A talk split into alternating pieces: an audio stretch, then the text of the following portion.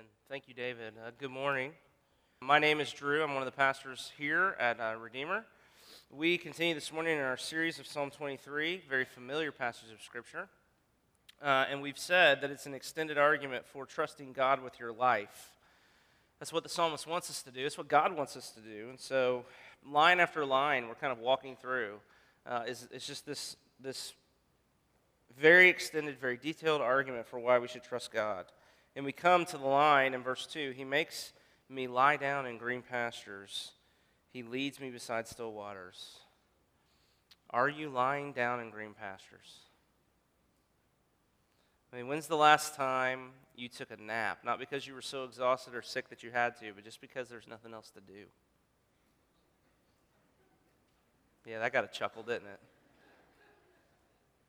I rest my soul, we sang, in you alone. That's what we're talking about this morning, okay?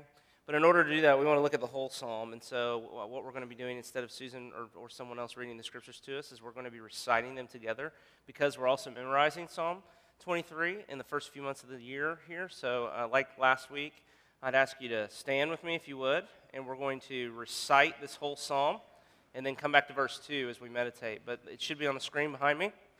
It's also in your worship folder if you'd rather look at that. but let's recite the scripture together. A psalm of David. The Lord is my shepherd, I shall not want. He makes me lie down in green pastures. He leads me beside still waters. He restores my soul. He leads me in paths of righteousness for his name's sake. Even though I walk through the valley of the shadow of death, I will fear no evil, for you are with me. Your rod and your staff, they comfort me.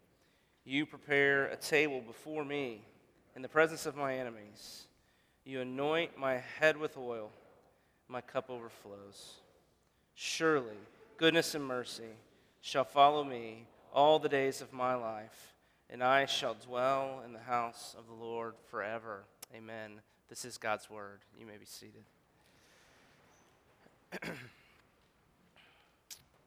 uh, there is an apocryphal story that illustrates some of what we're talking about as we go through this psalm. I shared it with Ashley, and she said she hated it, so I, it's scary uh, for me to do this, but it's so silly. I think you might not like it either, but you'll remember it, and it does, it does, um, it does have a point. Uh, there was a monk who was being pursued by a ferocious tiger, and as fast as he could, uh, he was running away until he reached the edge of a cliff. And he noticed there at the edge of a cliff a rope hanging over the cliff. He grabbed it because the tiger was on his heels and shimmied down the side of the cliff. It was a narrow escape. But then he realized as he's hanging there, he looked down, and below he saw a quarry of jagged rocks 500 feet below, and, and the rope not making it all the way to the bottom. And so there he was, you know, stranded there. He thought, about climbing back up the rope, but there was the tiger peering over the ledge, sure to claw him to death should he try to go back the way he came. And then looking down, he realized, I'm in a real fix here. And just then, in the moment of his um, panic, two mice began to chew on the rope. What to do? And as the story goes, what to do? The man looked, the monk looked, and there, uh, hidden in a cleft of the cliff within arm's reach was a strawberry growing out of the face of the cliff. And he reached out and plucked and ate the strawberry and said, Man, that's the best strawberry I've ever tasted. And thus ends the story.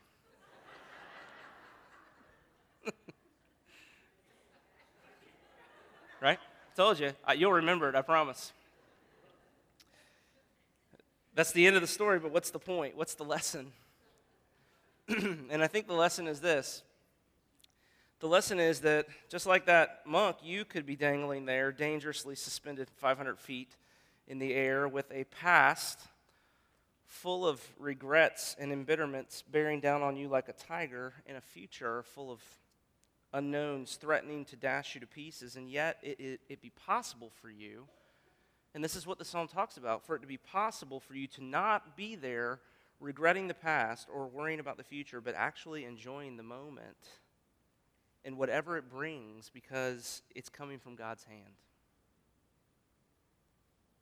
supernaturally, right? I mean, supernaturally, and I think the story gets at that too, that how supernatural it is to live that way.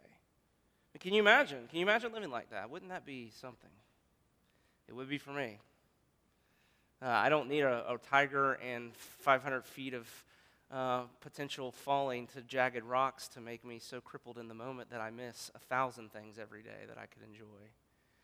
And yet, I really do think it captures what the psalm what David is saying was his, his, experience that he's expressing here in the psalm. He says, verse 2, He, the shepherd, the Lord, the Lord his shepherd, who causes him to not want, verse 2, makes he makes me lie down in green pastures. He leads me beside still waters. And so that's what we want to talk about. And we want to do it under three headings, and you'll see them there in your, your outline. We want to talk first about why it is that we have such a hard time lying down. Why don't we lie down? David says, He makes me lie down, but we, we don't. Secondly, if it, since it is so hard for us to lie down, then how is it? How is it that God can do this work in our life? How is it that we can come to lie down? And then, thirdly, the difference that it would make, because it would make a huge difference. We're talking about a radical transformation here of, of people, a, tra- a transformation of God taking nervous, fearful, anxious people and causing them to lie down so that they can truly begin to seek his kingdom. So you see the transformation from frantic, frantically problem solving to peacefully lying down, because that's the only way, it's the only posture from which we can be confidently seeking the kingdom. So those, that's, those are the three points. That's where we're headed in this sermon. And so let's just start here with the idea of if David sings, He makes me lie down, then why don't we lie down? Why do we have such a hard time just trusting God? and taking a break from running our lives? Why does it feel so silly to think about that monk plucking the strawberry there and eating it and enjoying it? Uh, Phillip Keller, not Tim, we, we in our sermon prep, meeting, uh, we've been calling him Little Keller, which is really insulting. Uh, so we've gone with PK instead of TK. Phillip Keller, who wrote a book called A Shepherd Looks at Psalm 23, uh, he's picked up on the significance of the statement, which we might miss, because, like I said, he He's a shepherd. So he knows, and these are his words. He says, The strange thing about sheep is that because of their very makeup, it's almost impossible for them to be made to lie down. Sheep are so timid and so easily panicked that even a stray jackrabbit suddenly bounding from behind a bush can stampede a whole flock. As long as there is even the slightest suspicion of danger, the sheep stand ready to flee for their lives. They have little or no means of self defense. They are helpless, timid, feeble creatures whose only recourse when they're in danger is to run. So think of those words again timid, fearful, easily panicked, helpless, feeble. Uh, that pretty much sounds like us. Maybe, maybe not you, but me for sure. I mean, the thing God warns us is the most about in the Bible, you might remember, is not greed or sexual immorality, but fear. And that means that some of us might be greedy and some of us might be in the grips of, of temptation to sexual immorality, but all of us are afraid. In fact, if, you're, if you are greedy, if you're struggling with greed, or if you are struggling with sexual immorality, it's because you're afraid. We are sheep. Remember, that's what the psalm is teaching us. And it's a, and it's, and it's a critique. It's an insult. We are sheep. And sheep don't like to lie down unless they know they're safe. So you see the problem. The problem is our fear. But where does the fear come from? That's what we want to try to answer. Well, follow the argument of the text. Okay, let's look at the psalm again, starting in verse 1. So David writes, or he sings, The Lord is my shepherd, I shall not want. He makes me lie down in green pastures. Now let's work backwards, though, because the argument of the text is unfolding here. And so the way, if, if you're not lying down, as he says in verse 2, the way you figure out what he's trying to teach you is by working backwards in the text. So the Lord is my shepherd. Okay, here's the argument. The Lord is my, whereas the Lord is my shepherd, and whereas I shall want for nothing, be it resolved that I will lie down. That's what he's saying. So if I'm too nervous to lie down, then go back. Why? It's because I feel insecure. It's because I feel a sense of want. There's something I feel I need that I don't have or excuse me, something that I might need that I'm, that I'm, I, am i am afraid, or something I feel like I, I have and I need, but that I might lose. So where does that sense of want come from then? Okay, we're working, see? He makes me lie down. If I'm not lying down, it's because I feel a sense of want. Where does that feeling of want come from? Well, if you follow the argument, if there's a feeling of insecurity, if there's a feeling that you might not have something you need or, or it might be taken away from you, then that is telling you that you are looking to something other than the Good Shepherd to take care of you. If I will not lie down, it's, be, it's because I'm wanting. And if I'm wanting, it's because I'm serving some master other than the Lord. The Lord is my shepherd, he says, and he makes his sheep lie down in green pasture. So it's, there's an ironic thing here. If you want to put it another way, what we're being taught is, is that if, if the fear of the Lord, you know, the Bible talks a lot about the fear of the Lord, right? If, if you fear the Lord, if you fear God, your fearing of God will make you unafraid of everything else. But if you do not fear him, if you fear something other than him, if you fear something more than him, then the irony is, is that it'll make you afraid of everything. You'll be nervous like the sheep who won't ever lie down. But the Lord, see, the Lord is our shepherd, and he, he makes the sheep lie down in green pastures. Let me put it another way and turn it on you. If you're constitutionally nervous or afraid, okay, let me stop and say, I know anxiety is real. There are physical, emotional, psychological, even hormonal reasons for that, but there are also spiritual reasons. And I'm a pastor. This is not a counseling session, I'm not a doctor.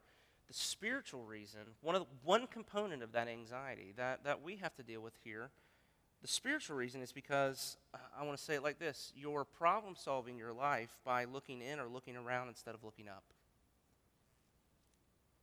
If there's nervousness like the sheep who won't lie down, it's because, whether you realize it or not, you're still trying to problem solve your life by looking in or looking around instead of looking up. Then let me talk about each of those for just a minute, okay?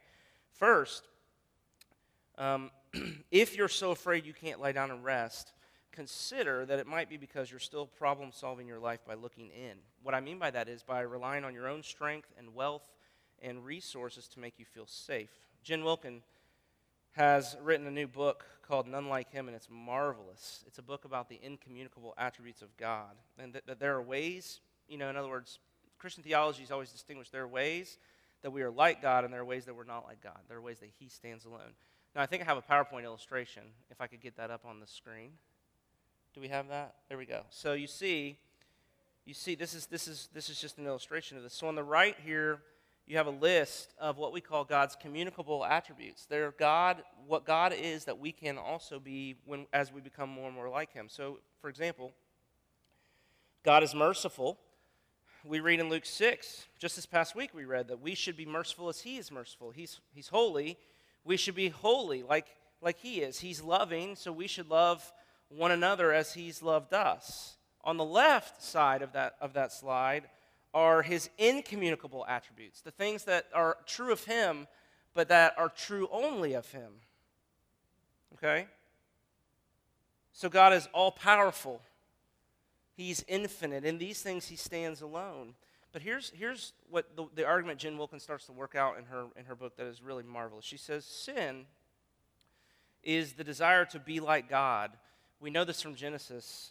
Uh, it's, it's the desire to be God. But here's what she says. She says, this is so helpful. She said that um, sin is reaching for the attributes that are only true of God so that we can do life without Him. In other words, sin is forsaking the column on the right. The irony is, is that the column on the right shows the things that we actually can be like God in, and yet what is most true of us is that all of us have forsaken the pursuit of the things on the right in the pursuit of the column on the left. that we can be holy, but we don't really want that. We'll never be self sufficient, but that's the thing we're pursuing with all of our heart. So she says, rather than worship and trust the omniscience of God, we desire to be all knowing ourselves. Rather than celebrate and revere his omnipotence, we seek ultimate power in our spheres of influence. Rather than glory in the om- omnipresence of God, we try to be everywhere for everybody, rejecting our God given limits and craving the limitless we foolishly believe that we're capable of wielding and entitled to possess. The Bible calls this boasting. Boasting happens when you believe, for whatever reasons, that the outcomes of your life are in your hands, that you, you, you can boast in your plans, you can boast in your talent, You can boast in your morality. You can boast in your wealth. The Bible says the wealth of the rich is his fortified city. It's a great illustration, right? It makes him feel safe, right? And the pro- that's the problem. The sheep won't lie down because they don't feel safe. And so, wealth can make you feel safe. A boast is whatever you look to to feel godlike, whatever you trust to make you feel safe apart from God. It could be a business plan, it could be a health regimen, it could be an investment portfolio. But here's the message none of those things can ultimately make you lie down. They can't make you lie down. They ultimately can't make you feel safe. You planning people like me. Just ask this question what happens when your plan starts to fall apart? You freak out. You health conscious people. Listen, you're obsessed. You count every calorie, right? The more money you have in the stock market doesn't make you feel safe. The more money you have in the stock market, the more you're on your phone constantly checking which direction the arrow is pointing. There's no rest. You're trusting in things that cannot save. That's the message of the psalm. And so we look in, we problem solve by looking in, we look to our own strength, we, we, we develop strategies for how it is that we can become. If we just stop for one minute, we would realize what only God is. But here's the other thing Jen Wilkins says. She says the second thing we do is we not only look in, but we look around. In other words, we ask other people to be what only God is. We find people that we think might, might um, the, the left column there might be true of. So we, we, um, we look to the love and the care of a spouse or a friend to feel safe. You've heard the phrase, the honeymoon is over. You know what that means? The phrase refers to the moment in the relationship when you discover that the other person is not godlike. That's what it means. It's the moment when you realize the other person is not godlike. But we tend to turn other people, we tend to turn one another into gods. We do this with spouses. Spouses in unhappy marriages do this with people they're attracted to outside of the marriage. Kids do it to their parents parents to their, do it to their kids. And the Bible calls this the fear of man. And it refers to a relationship that's based on need. Because inside you're afraid and you're looking to the love and the care or the provision of the other person to help you not feel afraid. It never works. Because eventually, we all know from experience, the honeymoon is over. And the reason the honeymoon is over moment always comes is because, listen, please, only infinite power, infinite wisdom, infinite love can make you feel safe, and only God is those things. So if you're not lying down, if you don't feel safe, it's because you're still trying to problem solve your life by looking in and look, or looking around instead of looking up. Up, looking up is faith. Boasting in the fear of man are substitutes for faith. They are fears. They are fears other than the fear of the Lord, which is the only thing that can make you not afraid. And so we see sheep don't lie down because they're too constitutionally nervous to relax. But the text says that the Lord our shepherd makes us lie down in green pastures. And so the second point we want to talk about then is how. How does the Lord come and accomplish that among us? Well, David, who authored the psalm, uh, was hardly ever safe. When Saul wasn't trying to kill him, the Philistines were. When the Philistines weren't trying to kill him, his own children were. And yet, he penned these words, verses 1 and 2 The Lord is my shepherd, I shall not want. He makes me lie down in green pastures. Listen to Psalm 4 8. I love this verse. Psalm 4 8, David again speaking says, In peace I will both lie down and sleep, for you alone, O Lord, make me dwell in safety. So, surrounded by enemies, on the run from his own people, hiding out in caves in the desert, David knew that he was safe in God's hands. Have you, um, have you ever tried to teach a puppy to sit and then lie down? What's that like? Do you just say lie down and they magically like figure it out? What do you have to do? You have to put your hands on them and you have to force them to the ground, pin them down, and then say the words lie down and then give them a treat really quick so they associate the word lie down with the treat they're going to get. That is surely, listen, that is surely part of what the text means when David says, God makes me lie down.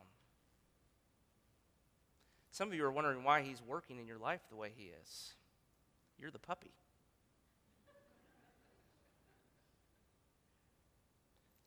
In other words, David's saying, I didn't just suddenly become like this. God did something, he says. He arrested me. He powerfully put his hands on me and he forced me to lie down. In other words, what the text is teaching here is that God, in order to do this in our life, God must override our natural anxiety and fear and powerfully, by his Spirit, bring us to a place of contentment and rest where our hearts are fortified no matter what is going on on the outside. On the inside, there's peace and joy and quiet. So, we're talking about God's power to change us. That He has to make you lie down. He has to do something where your, your inner frame is supernaturally changed. That's the only way. And that's what David means when he says, verse 2, He makes me lie down, and then comes the explanatory parallel statement. He makes me lie down in green pastures. He leads me beside still waters. Do you see that there? And in the Bible, drinking from living waters is a description of faith over and over again. So the problem, the Bible tells us, is that we are thirsty, but we don't know where to go to satisfy our thirst. But God knows where the water we need is to be found. And what David is saying is, and He leads us. He leads us to the waters that we need. That is, He he thwarts all of our attempts to drink from polluted potholes riddled with parasites that may satisfy for the moment but will eat away at our insides. And he, he instead, he uses our thirst to bring him to himself, who is in fact the living water that if we drink from him, we will never be thirsty again. One of my favorite scenes in the Narnia books is when Jill uh, one of the one of the teenagers, one of the children, um, is thirsty and she's looking everywhere for water. And she finally finds a stream, but as she moved to drink, she noticed Aslan the lion standing there by the stream. He invited her to drink, but she, of course, was afraid because who wouldn't be afraid of a lion? And so she asked if he wouldn't mind leaving while she drank. Of course, the lion refused. But she was dying of thirst by now, and so she asked, Do you eat girls? The lion responded, I have swallowed up girls and boys, women and men, kings and emperors, cities and realms.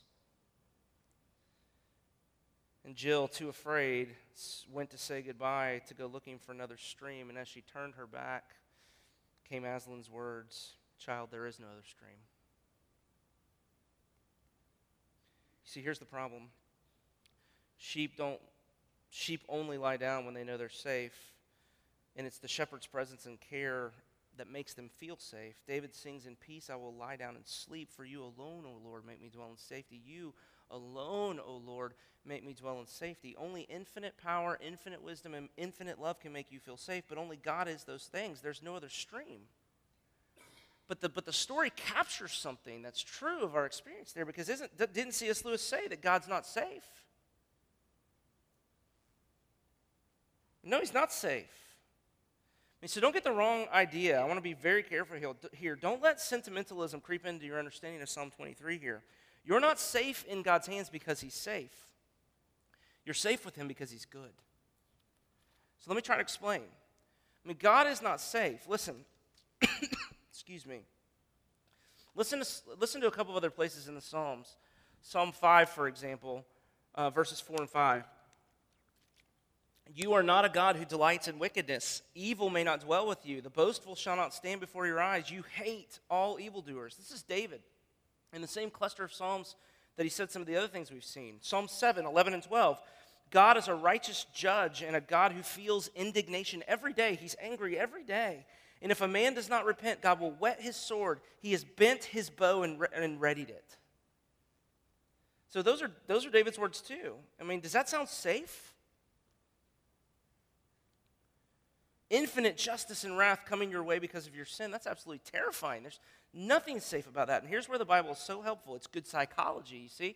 it, says that all of your anxiety and your nervousness about things that are going on in your life, there's, there's a layer underneath that that is really the place where, where all of those nerves come from. And it comes from knowing this. All of your anxiety about life stems from something even, even further below the surface, from this, from knowing, number one, that you're a sinner, that you're a rebel and a robber of God's glory, that second, in response to your sin, that he is a righteous judge, and third, that you stand condemned before him. You're on his most wanted list. He's coming after you.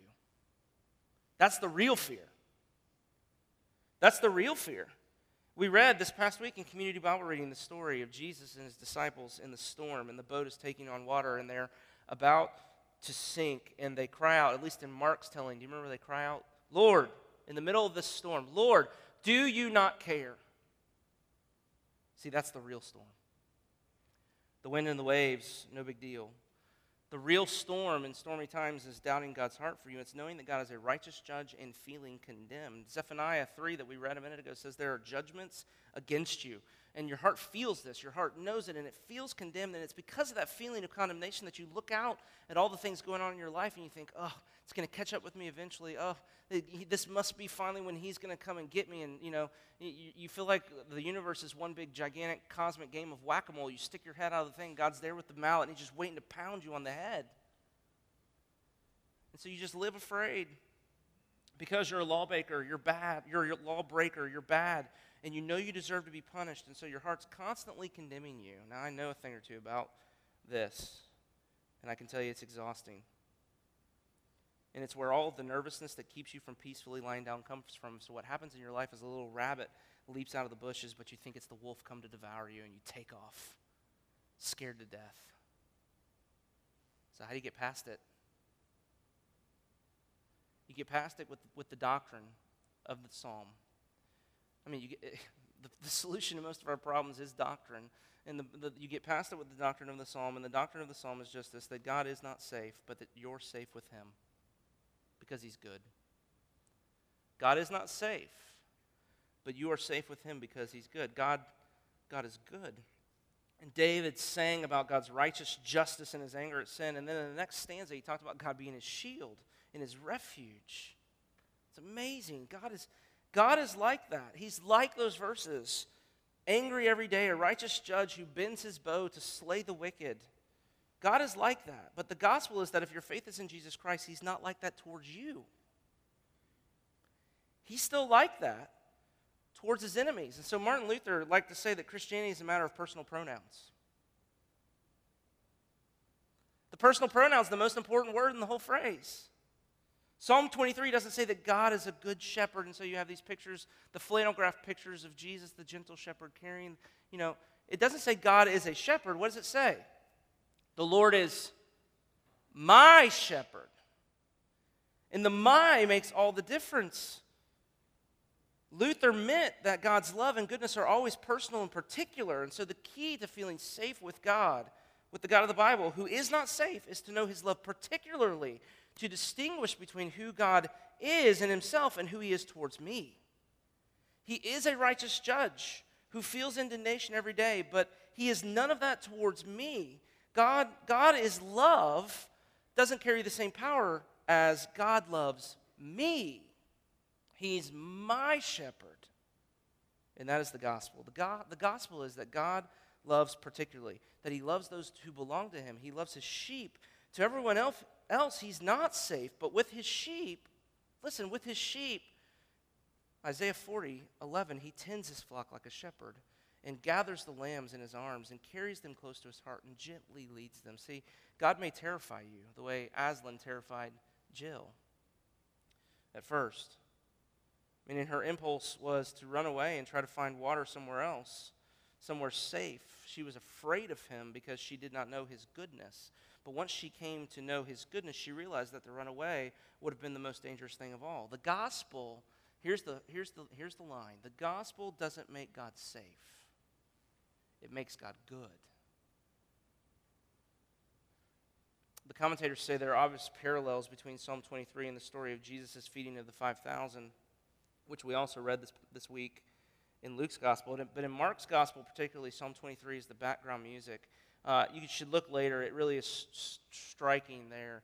Uh, before, the, before the miracle even happens, the people gathered there uh, are described by Mark uh, from Jesus' viewpoint as sheep without a shepherd. And so, as the story goes on, Jesus commands them to sit down, or to, it really, the, the word there is the same word here in Psalm 23. He commands them to lie down in green grass. And then he, you know, moves by his power to take care of his needs. He took bread and and he blessed it and he broke it and he gave it to them and then we're told all ate and were satisfied there and it's a picture in the gospels of the sheep lying down in green pastures because their every need has been met by the good shepherd they ate and were satisfied and there was plenty left over. 12 baskets. Think about that. 12 baskets. One for each of the disciples but none for jesus himself. Why? He doesn't have need for that. He is inexhaustible goodness and power and love. He is the fountain of all of those things. And this is why, excuse me, this is the way God is towards us in Christ in everything. That's what that story teaches. It's the way He is towards us in Christ in everything. He can take a little and miraculously cause it to abound so that you will always have all you need and plenty left over. Do you believe that? Do you believe He can take whatever little, little there is in your life and make it plenty, cause it to abound so that you will always have everything you need, and not only that, you'll have plenty left over too? Do you believe that? He can feed you, and He can lead you to water, even in the wilderness, until you're wanting no more and you lie down contented and careless in His care. He is the good shepherd. And here's how you can know if you're still like me, I believe, help my unbelief. I think I believe that, but it's not really taking root in my heart yet. Well, here's the thing you need to realize. Here's the reason you can be sure that even though he's not safe, you are safe with him. The scholars also point out that the scene where Jesus feeds the 5,000 in the Gospels is connected to another meal, the Last Supper. And at that meal, Jesus took bread and he blessed it and he broke it and he gave it to his disciples. The same verb order there in the other scene. But when he gave it to his disciples, he said, This is my body broken for you. Jesus Christ is the bread of heaven, taken from his heavenly home to come into the world in the incarnation, blessed by his Father at his baptism, broken in his death upon the cross for our sins and given to his people in his resurrection, ascension, and the coming of the Holy Spirit on the day of Pentecost. Are, are you struggling to lie down careless in his care? Are you anxious? Then you need to see that the Good Shepherd has laid down his life for his sheep. He has laid down his life for you because he loved you. The wrath and the judgment of God headed your way because of because of sin. That part's true. But what is also true is that Jesus Christ, the Good Shepherd, became a lamb, a sacrificial lamb, to die in your place, bearing your sins, to satisfy the wrath and justice of God, so that now, even though God is not safe, you're safe with him because there is nothing to condemn you. And that's what the prophet means when he says he can quiet you with his love. That he can make you lie down. So, you ready? Listen. Take a deep breath. Can you do that? Relax. Kick off your shoes. You're safe.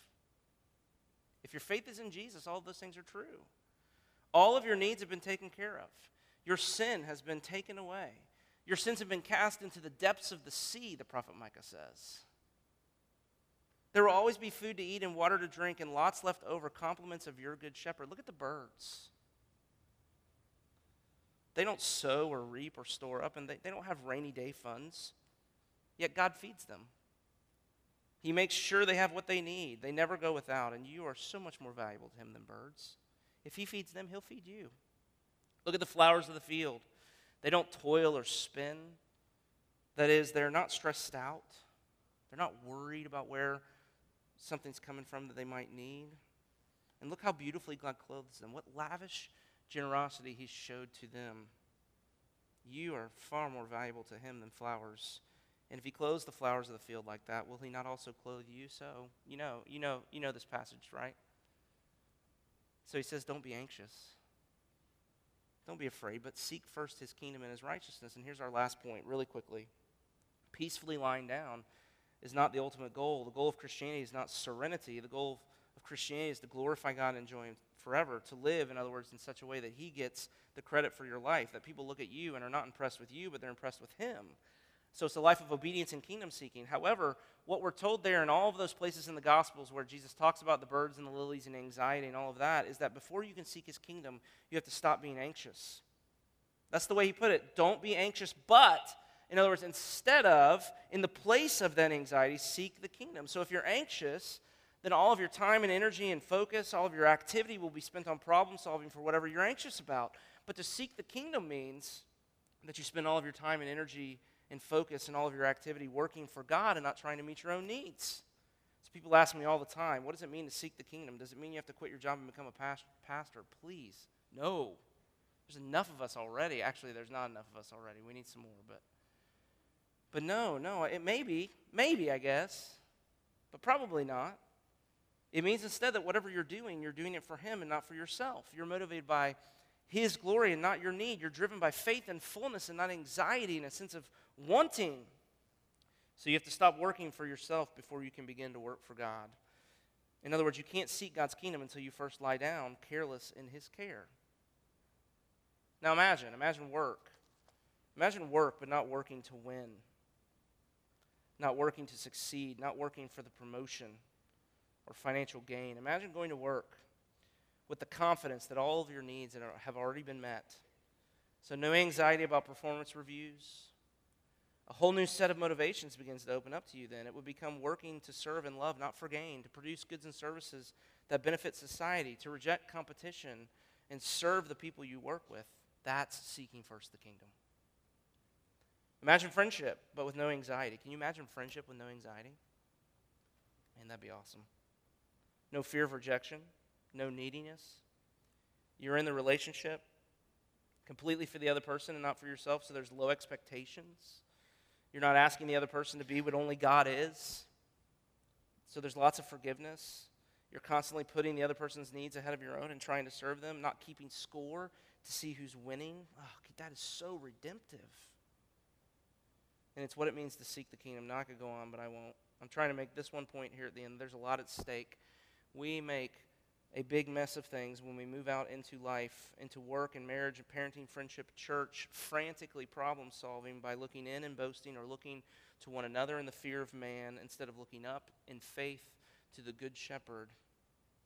And I've always been struck by the verse in Hebrews chapter 4 that says, Strive to enter God's rest so that no one may fall by the same disobedience. What that means is, is that striving with no rest is disobedience. It's what the Hebrews writer, writer says. Striving to rest that's obedience. So, how do you work for God? I mean, how, how is it that you get busy? What's, what's the Christian's work to do? Your working for God starts when you know that the work has already been done for you and you lie down in green pastures that He has provided for you. And then from that place of peace and safety and security and rest, you confidently begin to go about His work. The hymn writer said it perfectly. He, he, he just captured this in the words uh, that say of God, Thy love, so pure, so changeless. We sang it a minute ago, satisfies our heart's deepest longings, meets, supplies its every need, surrounding we, me with blessing. Thine, O Lord, is love indeed. He is the one that we need, and He is all that we need. And when we come to know that, we will lie down. And when we lie down, that's when we'll really begin to get to work for His glory. So let's pray that He continues to work and do this among us, can we? Let's pray. So, Father, we are not a people that are prone to lying down. We are like sheep, each gone to its own way. Sheep running away from you and in disobedience and fear. We're running away from the only one who can truly take care of us. Isn't there irony? There's such irony in the way we live our lives that we are so desperately looking for happiness apart from you when the happiness we need can only be found in you. Father, would you subdue our rebellious hearts? We don't. We, we are frantic and frenetic and upset all the time and full of anxiety and worry about how our life's going to turn out. And you would come to us and put your hands on us and gently cause us to lie down under your care. How badly we need for you to do that work in us. And so, even as we sing here at the end of our songs, would you continue to subdue our rebellious hearts? Would you quiet them with your love? Would you give us eyes to see the great love of the Good Shepherd who laid down his life for the sheep? That's what we need. And so, do, Father, just that now, we pray. so that we might be people that truly seek first your kingdom and your righteousness, that live lives of obedience that honor and glorify you, we pray. All of these things in Jesus' name. Amen. Amen. So the benediction here at the end of the service is ascending. We are being sent out by God now, just as Jesus said, go into all the world to his disciples. And so as he's sending you, there's work that he means for you to do. We are to be seeking first his kingdom. Uh, but the question is, is are you going to go and try to do that in your own strength and then collapse in the chair at the end of the day exhausted? Or are you going to are you going to take a moment, breathe deep, rest, quiet yourself, uh, rest in his love, and then from that place of resting, the lying down in green pastures, uh, get to work to serve him. The second is what he desires, and that's the reason for this benediction. Here are the words that can come over your soul, quiet your heart, cause you to lie down, knowing that every need as you go is taken care of. So receive these words of the benediction. Rest your soul in them, and then go and work for him in his glory. May the Lord bless you and keep you. May the Lord make his face shine upon you and be gracious to you. May the Lord turn his face towards you and give you his peace, both now and forevermore. Amen. Go in his what? Go in his peace.